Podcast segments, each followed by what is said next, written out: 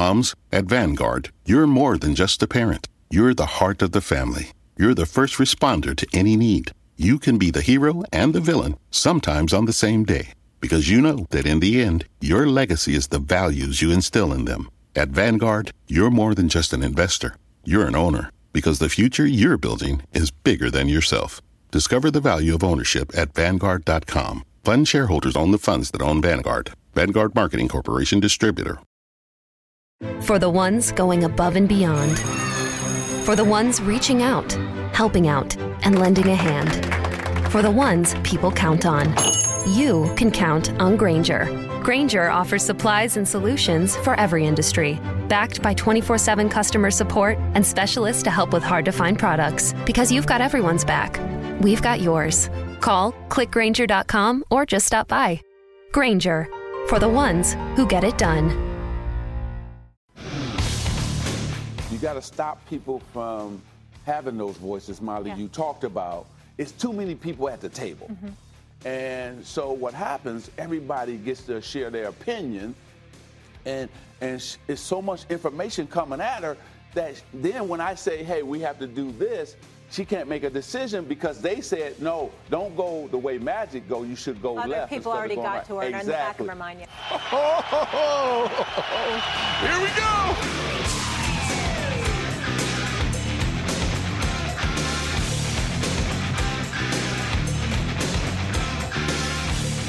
Tuesday, May 21st, 2019. Thank you for downloading, and thank you if you are a subscriber. This is another late night edition that is going to be recorded while the Bucks are battling Toronto in game number four. You may say, Czabe, you're not doing your job. You need to focus on this game and bear down. Ideally, I'd like to do that, but I think I can multitask. This will sort of be like watching the game with a friend or with two friends because we're going to bring on my man, Andy Pollin. Stretching his bedtime, by the way, to have him up this late. Hello. I called you on the mobile, Andy. I hope this connection is solid. Okay. Either way, you can call it home or you can call on the mobile. Nah, it's too late. Too late. We're already recording. We're already in. Andy Pollin, everybody, on the late night CzabeCast. Thank you for staying up late. What's your bedtime these days? Oh, by the way. Oh, it depends. I mean, I've been watching a lot of the uh, series. I watched the entire game last night, and uh, I'm back and forth with the Nats and the uh, Bucks tonight. Yeah, there you go. The the NBA playoffs have been really entertaining, haven't they? Oh, yeah. And we are seeing, I think, and I'm old school, but I think we're seeing one of the most incredible teams we've ever seen in Golden State. I mean, they just keep losing players and keep winning games. And Draymond Green, who was thought to be like a complimentary guy, he has been spectacular, just spectacular in this series. Yeah, and I have the. Uh, I I actually I think I did I drop this in the CzabeCast yesterday. I can't remember, but Draymond Green admitted he was bitching too much to the referees, Yeah. and yeah. he has actually changed his stripes. He's playing the best basketball in a long, long time. And Steph Curry is unique. I mean, Steph Curry is interesting because a lot of people still don't put him on the same level as LeBron as a star player or Kevin Durant as a star player. Mhm. Do you would you agree that that's kind of the feeling? Yeah, I, because he's kind of a curiosity in that he does something better than anybody's ever done it, but shooting has always been sort of I don't want to say looked down upon, but it, it's not something that you look to carry a team with. You know what I mean? Right. and he has he has really i mean look uh Klay Thompson's a great player too but thompson's had some cold games and to put together four straight 35 point games i mean i'm old enough to remember what rick barry did to the bullets in 1975 and this is very similar at a different position barry was a forward but with the ball in his hands and his ability to shoot his ability to pass Ability to dribble rebounds. too. His Yeah, dribbling is extremely underrated because he's a wizard off the Yeah. bounce. Yeah, he, he really is. And, uh, you know, to think that this guy coming out of high school, couldn't even get a scholarship to Virginia Tech. has developed into into just this incredible player. It, it's amazing. I think because he looks so cute and so small, and he's like everybody's kid. You think Yeah. to yourself, well, he can't be on the level of LeBron. He can't be on the level of Durant. He can't be on the level of Kawhi. It's just that he's different. That's all. He's every bit as devastating. And history, I believe, Andy, will mark down Steph Curry as one of the most influential players in the game's history because until he came along, shooting 30 foot jumpers was deemed to be insane. Right. Oh, oh yeah. No, I saw the interview that Steve Kerr did on 60 Minutes. And oh, I didn't him- see that. Oh, it's good. And and they asked him about coaching Curry, and he says, "Oh, I don't do it." Said, what do you mean? He goes, "No." He goes, "No." You know, and he and he referenced early in uh, his run as the coach where he said that that Curry was doing a Curly Neal routine, just dribbling in and out, Right. going all over the place, and he's throwing his hands up in the air, and then he jacks up a 35 footer and knocks it down, and Curry Right. just throws up his hands and sits on the bench. I think I saw that highlight, and I think they had Kerr mic'd up, and he's like, "No, Steph, Steph, no, no, no," Yeah. and then he makes it, and he goes, "Okay, that's fine." yeah, yeah. It's it is a, it is amazing, and I hear people whose kids play basketball now and high school how Steph Curry has changed the game because of all these kids mm-hmm. that not only want to be Steph Curry, but they actually Andy work on their jumper and they work on their range to be really good long range shooters. Oh yeah. No, it used to be that if you took one of those shots, you'd wind up right on the bench. Yeah, it was it was a litmus test for being a mental patient to Yeah, take a yeah. 30 footer and now Steph Curry takes 30 footers and other guys too and they make them and they they take them in form too. They're not a heave, you know? Yeah. Oh yeah. It's uh, you know, I saw some some great shooters in in my lifetime, but I don't think I've ever seen anybody like this. And remember, until they had the three point line, the idea was to get as close to the basket Yes. as you possibly could. Yeah. because your percentages went up. But and, and that's you know one thing that that will is overlooked by them winning in, in overtime last night is that Curry could have won in regulation. He had a wide open two. And for whatever reason, he decided to step back behind the line And make took a travel. three. Right. Yeah, and travel. Yeah. Yeah, because you know what? His instinct is shuffle step behind the line because this one's worth three. Why? Yeah, yeah. Suckers take twos. Take the ones that count an extra point more. Yeah, he's amazing. dare I say, dare I say, Andy, he is this generation's pistol, Pete Maravich. We have to, have to remember this about Maravich. Maravich was not a great shooter. Uh, Maravich was a great player. I know we disagree on that. But we don't he- disagree. Let's clarify our argument once and for all. He was a phenomenal, game changing, one of a kind unicorn for his era. Agreed. Yeah, yeah. He yeah. would get his shit eaten up in today's NBA like you wouldn't believe. That's where you and I disagree. Yeah, I, I, I mean, uh, his build was not that different than Curry, and he was a magician with the basketball. He was not the shooter that Curry is, Right. but he could pass. And Magic Johnson said, "Look, he he watched him play, and he stole some of his ideas on how to handle the ball." Second quarter update. Toronto surging up 10 now over the Bucks 41 to 31. Uh, Coach Bud just called a timeout to get the Bucks in order. So, just back to Curry and Golden State. The other thing that rings through my head as they're now into the finals without Durant is that Durant has to it's, this has to be burning his ass, Andy. It has to be. Oh yeah, He is yeah. so sensitive. He is so needy, no matter how much he might protest otherwise. The fact that he had a burner account on Twitter and was going after rando people who were going after him tells you all you need to know about his insecurity. Well, also, if Draymond Green wasn't stupid enough to kick LeBron and the fellas a few years ago, Right. uh, they, they would have won two without him and two with him. And if they win in another one without him, that would be, you know, five, and only two of them would have involved him. Now, he was the MVP, but it's pretty clear that this team is Curry and it's Draymond Green right now. And look, Curry, they- it's Curry, Clay, and Draymond. Those are the essential three. Iguodala is still very essential defensively. And then the other fill in guys are filling in. It's like they're giving minutes to dudes you didn't even know were on the roster. I think it was Mark Jackson said this last night uh, when they had their second team in. He said, What's on the floor now is what you would see in an exhibition game, like guys trying to make the team as like the 11th Right. and 12th man.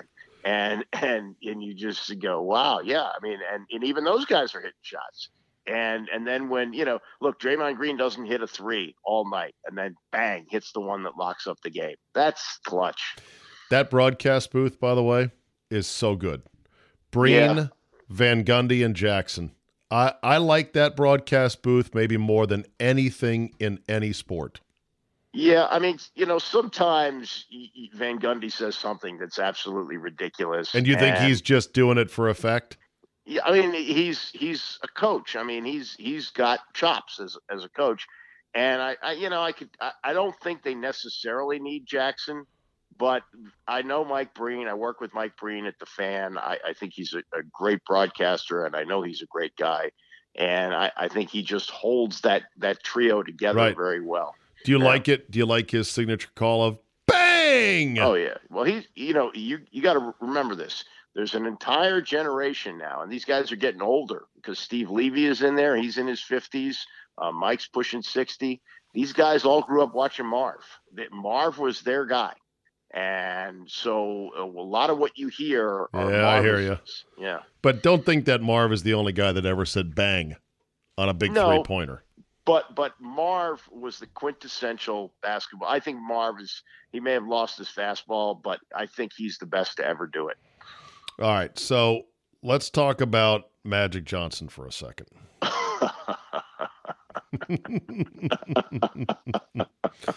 I had said when he when he quit suddenly and didn't even tell Jeanie and surprised the Lakers, my stance was okay, that's probably not ideal, but I like Magic. Magic is a good guy, and he probably realized I don't need this shit. Then after what he pulled on the day they were announcing Frank Vogel, I said, "Okay, you're a two-faced fucking liar. Get out of here." I I I get, got rid of my Team Magic jacket after what happened yesterday. Your thoughts? Yeah, I, I Charles Barkley said on PTI tonight. He said, Oh boy, Magic, what do you say? he said Magic burned the whole house down. he also arguably burned his own reputation down because here's my problem. If why did he say I couldn't tell Jeanie I was quitting because she's my sister and she'd be so disappointed she'd talk me into staying and then turn around and trash the shit out of her and everyone else? yeah, I, I, don't get that. And look, Pelinka was probably right. You know, he, he wasn't showing up in the office. He wasn't working hard. I don't know if that's that's backstabbing. That was probably fact. Right. And and you know the Lakers are a mess. We know that.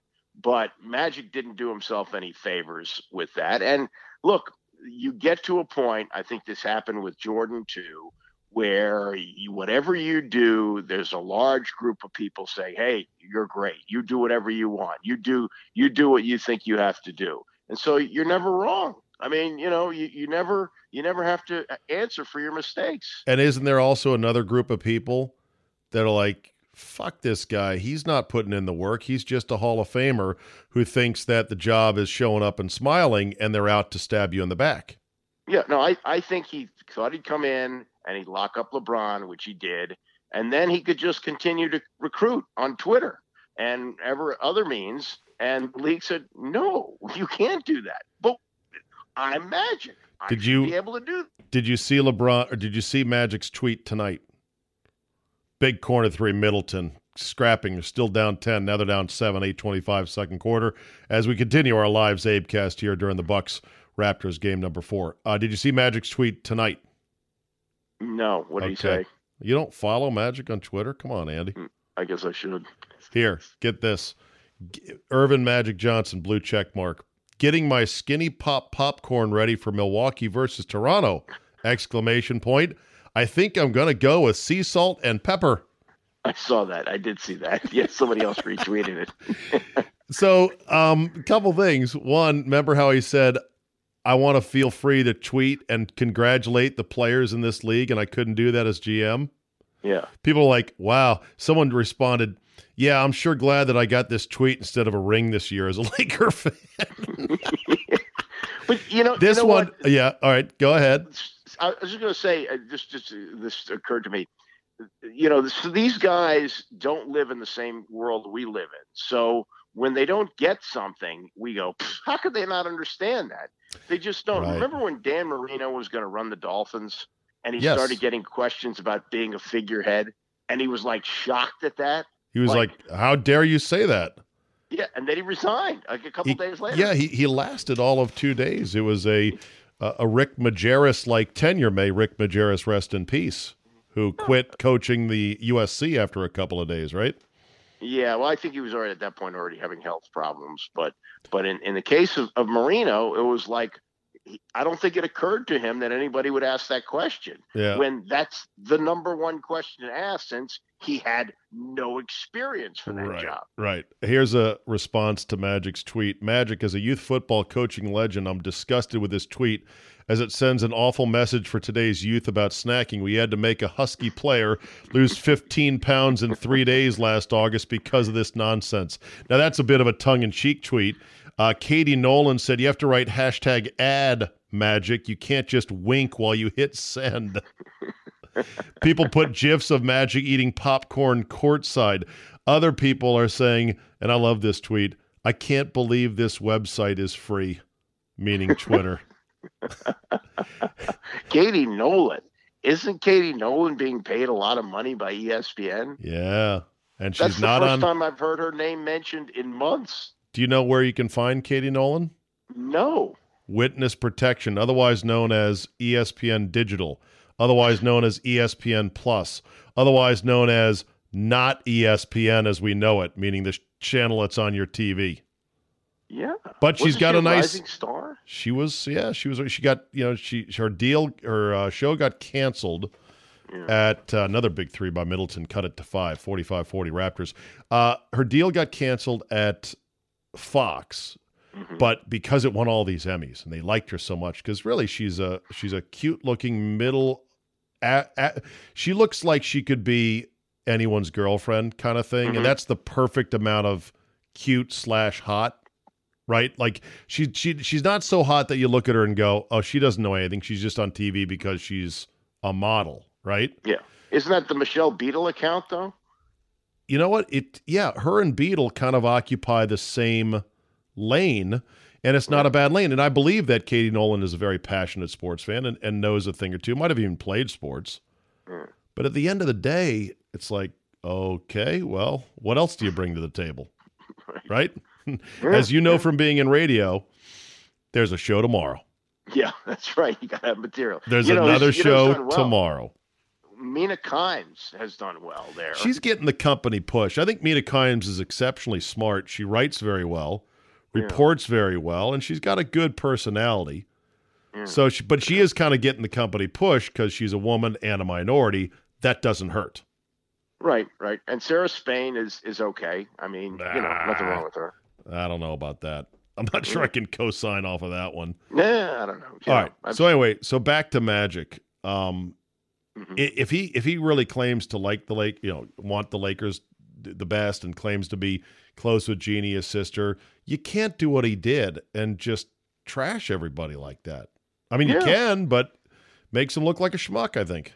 Yeah, well, you know, I mean, he, he's never had to have any accountability for anything, and and whatever he's done with the Dodgers, yes, he's put a good face on them, but Stan Kasten runs that team. Yeah, there's Yeah. not there's not a lot of magic input in No. things. Speaking of input and things, so our Wizards made a run at a GM, a very sharp guy named Tim Connolly for the Nuggets, and unfortunately, he's he took a look in, said I don't think so, and said no. Yeah, well, what what was Ted doing trying to short him on on length of contract? He wanted five years.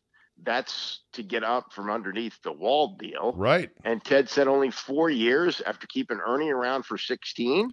I mean, on one hand, he might say, well, look at my track record. I kept a guy around who everybody wanted to fire, you know, 10 years past, you know, his his run. But but on the other hand, if if you're really serious about hiring a guy who's 41 years old, It's Ted being cheap. It's yeah, Ted being cheap and short sighted. And it's Yeah. unfortunate because basically Connolly said, look, I got a good deal here in Denver, and this team is really on the on the come right now. And this is a massive rebuild in Washington because of the wall contract. Yeah. So he needed that extra year. And he also said he didn't really want to interview for the job. So that's the that's the signal that says come in and blow him away, Gar Heard style, Mm-hmm. inside DC sports history reference there. You got to blow him away and pretty much don't let him get on the plane again, which is a Dan Snyder move. You're not going to get on the plane. We're going to keep Right. putting zeros on top of this offer until you say yes. They Right, didn't do that. right. No, no. I mean, it, I I might have said, "Here's a ten year deal." you know, 10. I mean, 10. yeah. Well, you only wanted five. You would have got him at five. So now one of the names being mentioned is Danny Ferry. Andy, you and I know Danny's father, Yeah. Bob, because he was the general manager of the Bullets back in the Mhm. day. Affable fella, nice guy, but a prototypical dinosaur GM who also wasn't good at GMing, in my opinion. Well, he he had some some pretty good moves, but a lot of things, you know, like he took John Williams. John Williams was That'd be on his way to Hot be a- Plate. Hot Plate Williams' nickname out of LSU. Yeah. Guy who's He- dead now, sadly, and he ate himself up to like 300 pounds. but that's the point. I mean, until he did that, he hurt his knee and then he ballooned up. But until he did, he was a very good player. Uh, he drafted a guy like Jeff Ruland, and Jeff Ruland became a very good player. And then he traded him for Moses Malone. Part of what Bob Ferry had to operate under was an owner in Abe Pollin who wanted to win now. Right. And and when the Bullets got old, the Hayes and Unseld team that had been to the finals twice and actually three times um, in the 70s, when those guys got old, Bob Ferry went to Abe and he said, "Okay, now we got to stink for a while, get some draft picks and rebuild." And Abe said, "No, no, no, we got to keep a competitive team on the floor." Right. which is what they did. And, you know, they were going out in the first round every year. They got old. They started picking up guys like Bernard King. I mean, the way to do it is you, you got to, Take it down to the wood. Yeah, the process, the process may have been an extreme, but the process has always generally worked in the NBA. Yeah. Well, you can't, it's hard to excuse, though, when Ferry had both Muggsy Bogues and Manute Bol on the team. I mean, that just screamed freak show. Like, Yes, you're not but- serious about building a team, you're just assembling a circus. Well, I mean, look, Manute Bol was a second round pick. Uh, Muggsy, he gave up on too early. Muggsy actually had a good career in the NBA. he was pretty good in Charlotte, which Yeah. is pretty fucking amazing for a guy who was, what, five foot three? Five three. Think about that. He could dunk. think Five Yeah. three, and he could dunk, which I don't think kids today who don't know anything about Muggsy would even believe if I told you a five three guy could dunk. Well, you not. I mean, a five three guy who goes out for the high school team, you, you raise your eyebrows. This is the NBA, Right. and, and he was he was a you know he had a 12, 15, 12, 13 year career. He was he was okay. Yeah. The other thing I'll never forget, Andy, is I was interning for the great Ken Beatrice on draft night out at the US Air Arena, which was actually the Cap Center back in the day. Yep. And um, you know, I was just there feeding Ken whatever. I you know, giving him a paper, running. I was a gopher for Ken basically.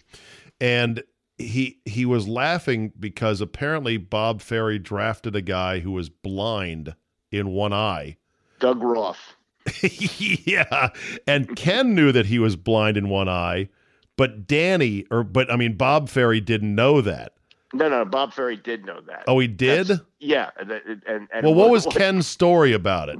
But Ken, so Ken thinks he knows something That a Ferry doesn't. Actually scouted and Right. talked to people. So he says to him, Bob, Bob, and he had this thick Boston accent. Those of you Bob. remember Ken Beatrice. Bob, he's blind in one eye. and Ferry, Ferry just lost it on the air. Yeah, he was laughing. Like, I know Yeah. that. Yeah, But why did he draft a guy blind? And I guess because he was seven foot, right? he was seven feet tall. seven foot you white know, guy. He hmm. played in college. He played at Tennessee. I mean, he didn't play at a small place. Yeah. And I, I think it was a second round pick. It wasn't like, you know, he used a lottery pick to get him. Yeah. But, you know, Meanwhile, our Redskins lost Reuben Foster for the year to a knee injury. yeah. Do you believe there is some sort of curse No. right now? You don't. No, I don't. I just I just think it's it's it's circumstance and Alex you know, Smith broken leg. yeah, Colt McCoy broken leg. Other injuries. Derrius Guice. Now Reuben Foster. There's you don't think there's a karmic curse right now on this team for whatever reason? Foster's had he's played two years in the league and he's had injuries, so he's he's somewhat prone to get them. Uh, the Alex Smith thing, you know, maybe that's a fluke. I don't know. Uh, How about the but- fact that we've had two quarterbacks basically break their leg or their knee on us? Two franchise guys. Robert was never the same after that knee went, and Alex's career is now over because of it. Yeah, yeah. No, it's it's, but but there were there were other extenuating circumstances in in Griffin too. Oh, I know. Just, just the injury. I know there's there's still a lot of bad management. I mean, you know, some people like Jay last night here in the Czabe cast was laughing, saying he thinks Reuben Foster is a bad guy and he's not sorry for him at all. I said that was a little bit harsh because there are other bags of shit in the NFL, like hello Tyreek Hill, Yeah. Who the the sound of the league's silence on that issue is deafening.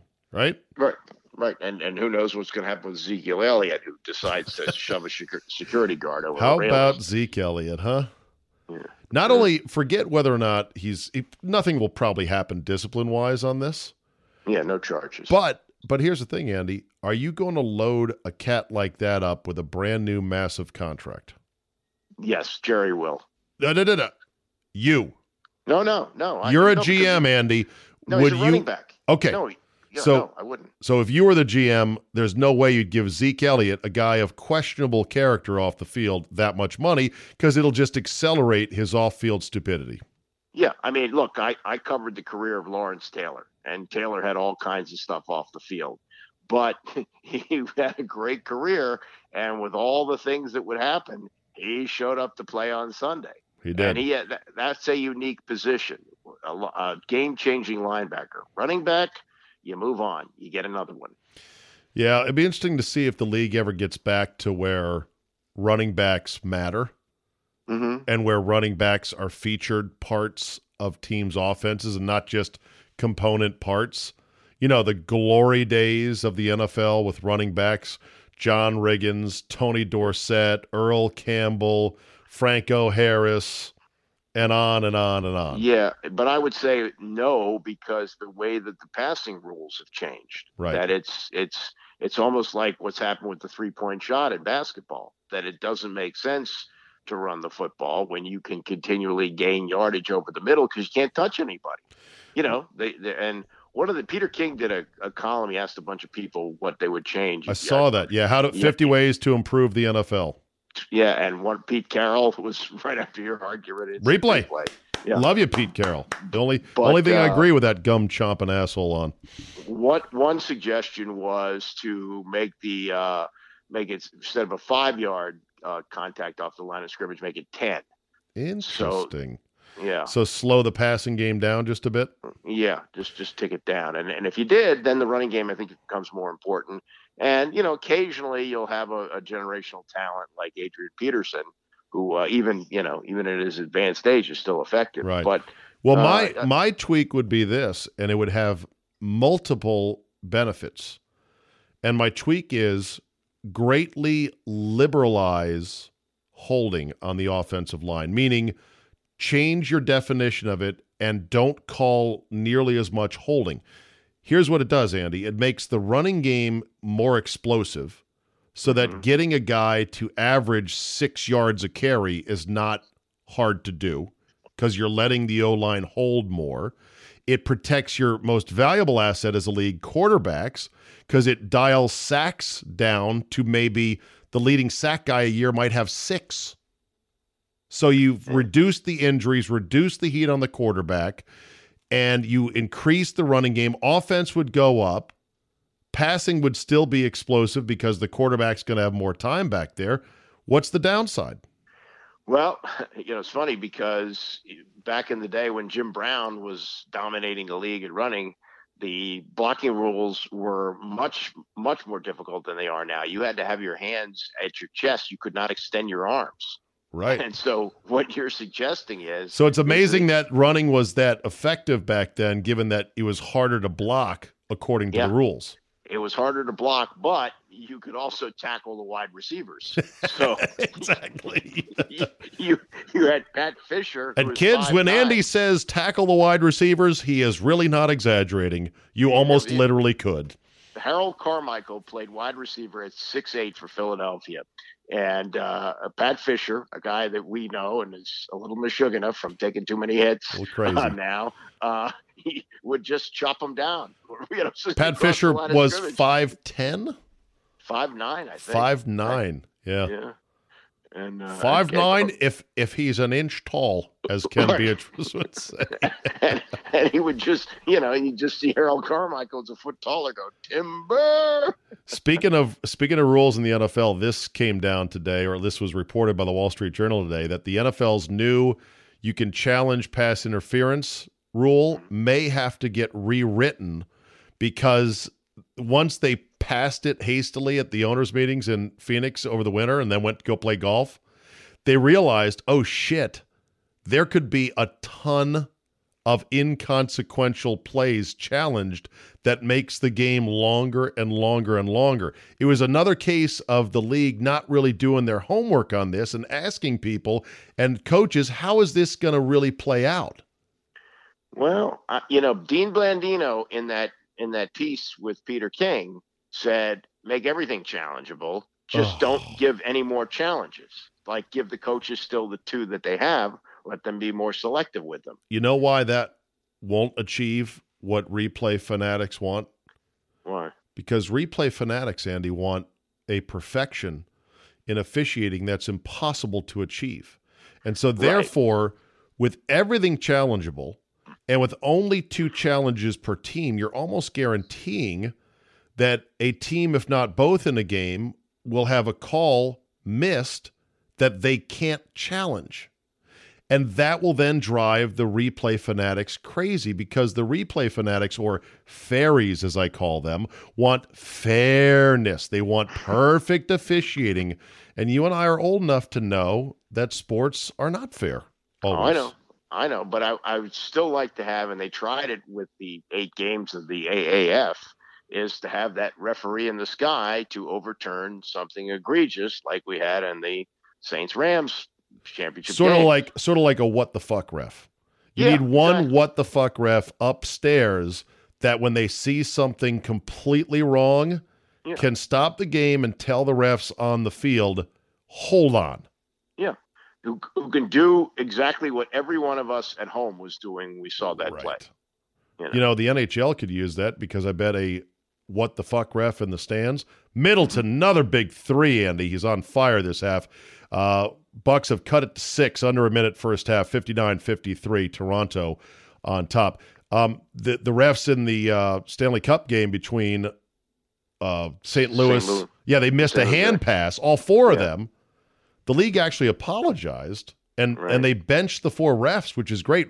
We rarely get the NFL benching a ref or a crew for fucking up.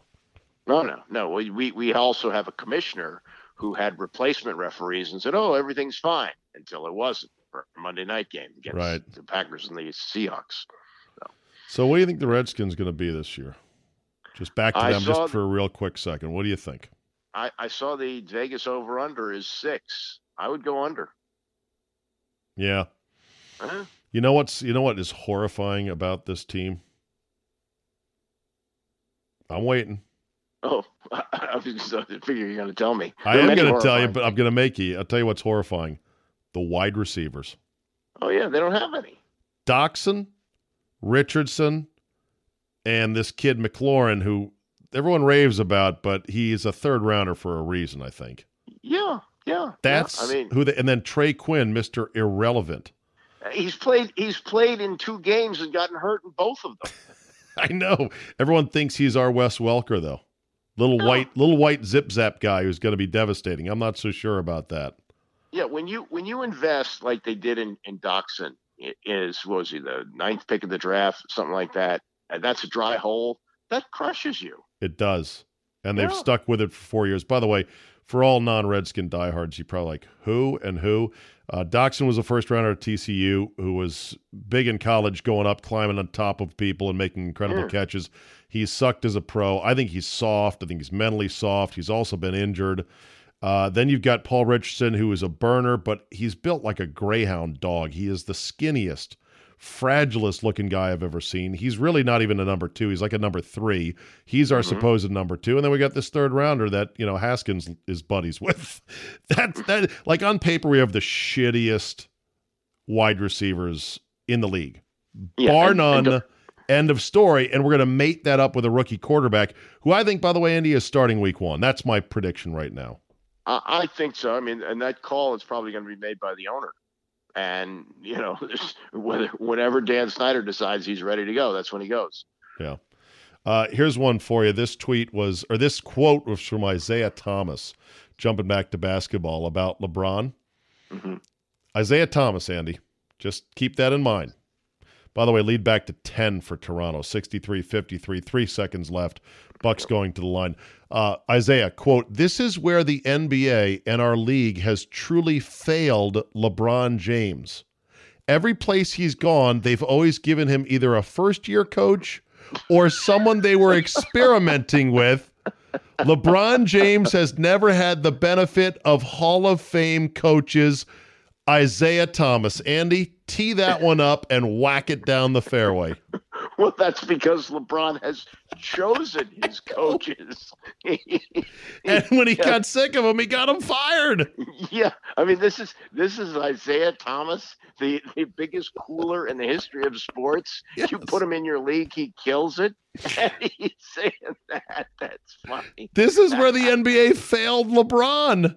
They Yeah. didn't hand him a Hall of Fame coach. Are you fucking kidding me? If the guy took to coaching better and if he was more of a leader, then they would have had a coach who was a Hall of Fame caliber guy come in and say, Here, I'll coach you. I guarantee you this LeBron would not have liked being coached hard by a guy like Popovich. Oh no, no, and Popovich wouldn't. That wouldn't be his type of player. It just just wouldn't. There was there was speculation that when he went to Miami, that Pat Riley was going to come back and coach. That if LeBron Right. decided that he didn't like Coach Spo, Yeah, he put he was just going to summon Riley from the uh, front office. But It- that didn't happen. It was just great. My response to the tweet was, "It's a pity the Menendez brothers couldn't have grown up in a stable two-parent household." yeah, yeah. I mean, it's it's it's the old it's the old joke, you know, that that a guy kills both his parents and then goes to the judge and pleads for mercy because he's an orphan. Orphan, right? Basically, it. It's like, come on now, what are you doing? Yeah. Uh, all right, what else is on your docket? I love, by the way, listening to you and Lovey on the Saturday schlep, as you call it, in Thank the mornings, uh, and I feel almost like uh, I'm now taking notes mentally to bring back to you when we talk on the podcast, just to follow up on stuff. Some things I totally agree with. Other things I'm like, oh man, I got to challenge Andy on this. Okay, well, uh, pick one. I'm trying to think. of, You know. Well, I do you love know the fact I do love the fact that you asked Loverro if he ever watched Game of Thrones. Yeah. And he said no, and he said he was quite proud of it, and then made a joke about dragons and all.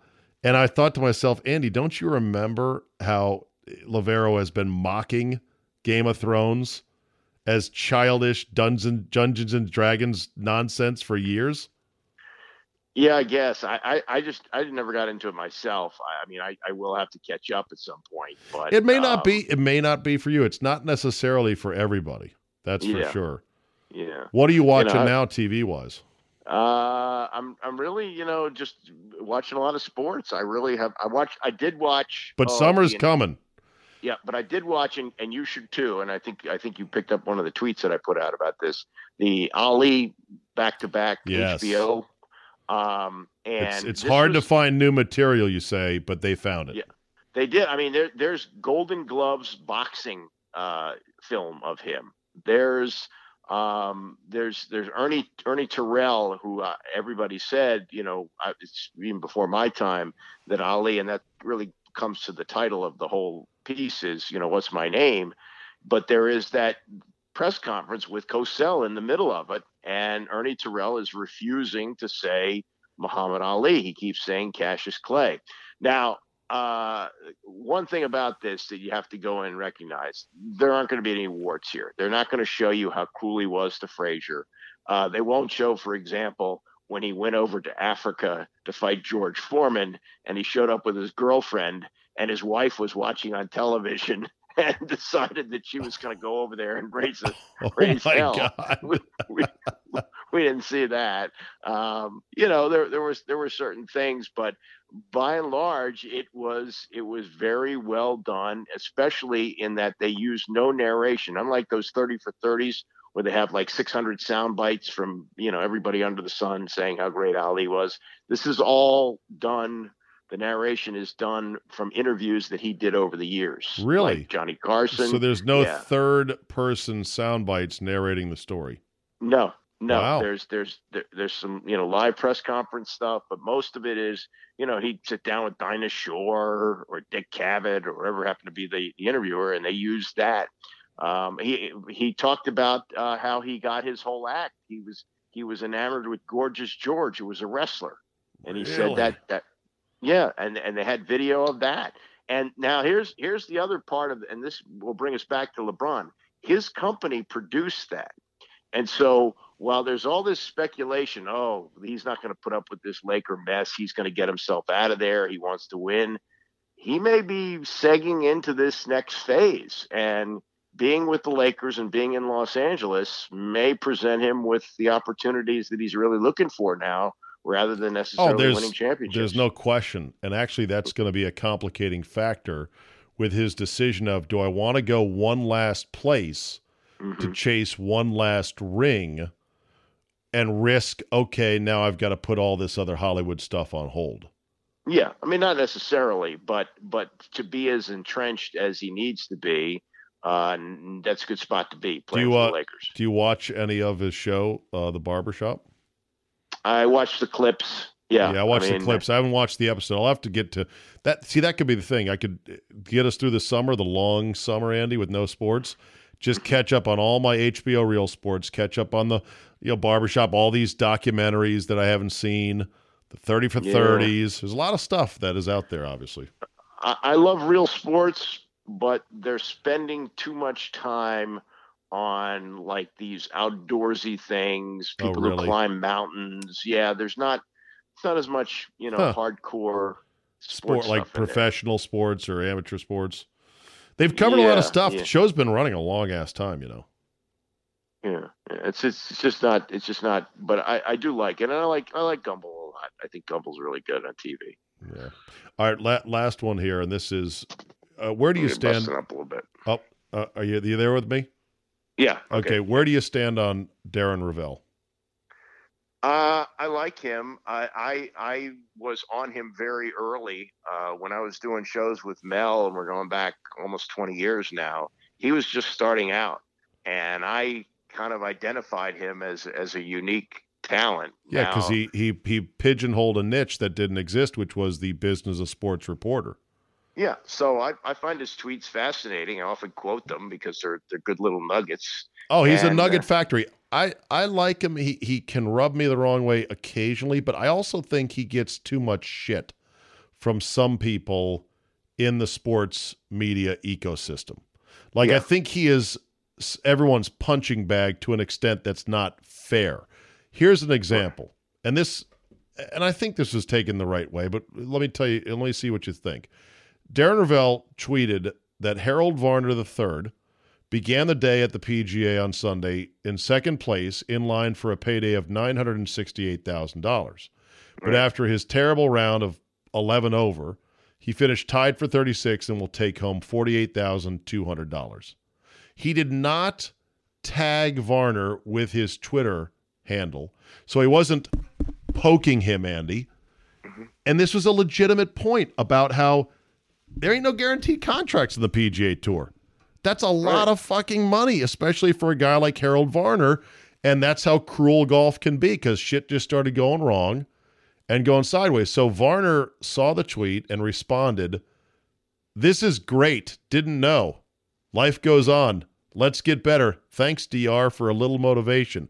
Now, that's a little bit salty from Harold because you know goddamn well he was aware of the money yeah. that he lost with that bad day, but he also didn't crush Darren and I think was at least polite about it.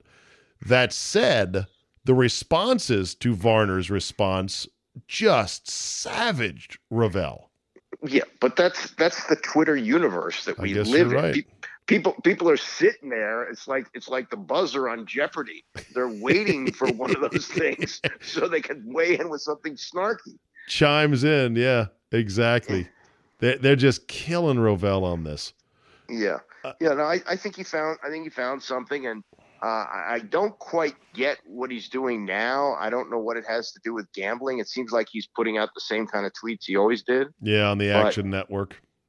Yeah, mm. but whatever. They they must have a plan. I did see though last night in the pregame um, that uh, they were talking about money line. They were talking about uh, you know the over under, all those those different things that they would kind of dance around. Like you know, it, back in the day, Jimmy the Greek couldn't give point spreads. The check marks were supposed to give you a hint, but you know, yeah, changed obviously. Yeah, it's crazy now, and now you got mm-hmm. Actual broadcast entities opening their own apps. Fox is going to yep. have a gambling app you can bet money on. Fox. I know. ESPN is opening that studio in Vegas on the Strip to talk nothing but gambling. The thing that the thing that I'm still wondering is how is gambling sports talk radio any different than sports talk radio? Uh, I don't know, and and I know that, that the years we worked together, you you talked a lot about gambling, and everyone and, did. Everyone yeah, who was a sports fan that gambled a little bit talked about it. I think there are some people overestimating the desire for the nitty gritty, you know, uh, odds and over unders. People just want to know the line, basically. Right they want to know the line and, and they're they're somewhat interested in how you did. I mean, that's I think that's one of the appeals of Scott Van Pelt. It's not that everybody's betting with him or betting in a different direction. They just know that he's he's putting his own and you know feeling yeah. the pain or, or feeling the gain. All right, Andy, that'll do it. I want you to know, my mother, bless her heart, said she loves it when you come on the podcast. Well, you that. are her favorite. She's like, Andy is just so quick with things. He knows everything, and you guys have the best yin and yang. And I'm like, well, mom, that's what doing radio with Andy for how many years? I think we did about thirteen, about maybe 13 fourteen years. That's what it, that's what it'll do. You get that chemistry, yeah. but well, I, I have always liked your mom. I like your parents very much. So uh, yeah, I mean, just, despite how you turned out, they they uh, they're good people. exactly. All right, Andy. We'll talk to you next week. Thanks, brother. Isaac, take See care. Ya. Bye. Grandparents. At Vanguard, you're more than just a grandparent. You're the family historians. You fill your closets with heirlooms, family photos, and letters from long ago. You're always planning the next family reunion, even at the reunion. Because for you, time well spent is time spent on them. At Vanguard, you're more than just an investor. You're an owner. Because the future you're building is bigger than yourself. Discover the value of ownership at Vanguard.com. Fund shareholders own the funds that own Vanguard. Vanguard Marketing Corporation, distributor. Hear that? Is that America cheering or a sausage patty sizzling to perfection? It's time to cheer for Egg McMuffin and fresh cracked eggs at McDonald's. It's time to wake up to the aroma of freshly baked biscuits and treat yourself to a real honest to goodness morning meal. Breakfast. It's on at McDonald's. Now get any breakfast sandwich for just 2 bucks. Available only through the app. Mobile order and pay available at participating McDonald's. McD app download and registration required.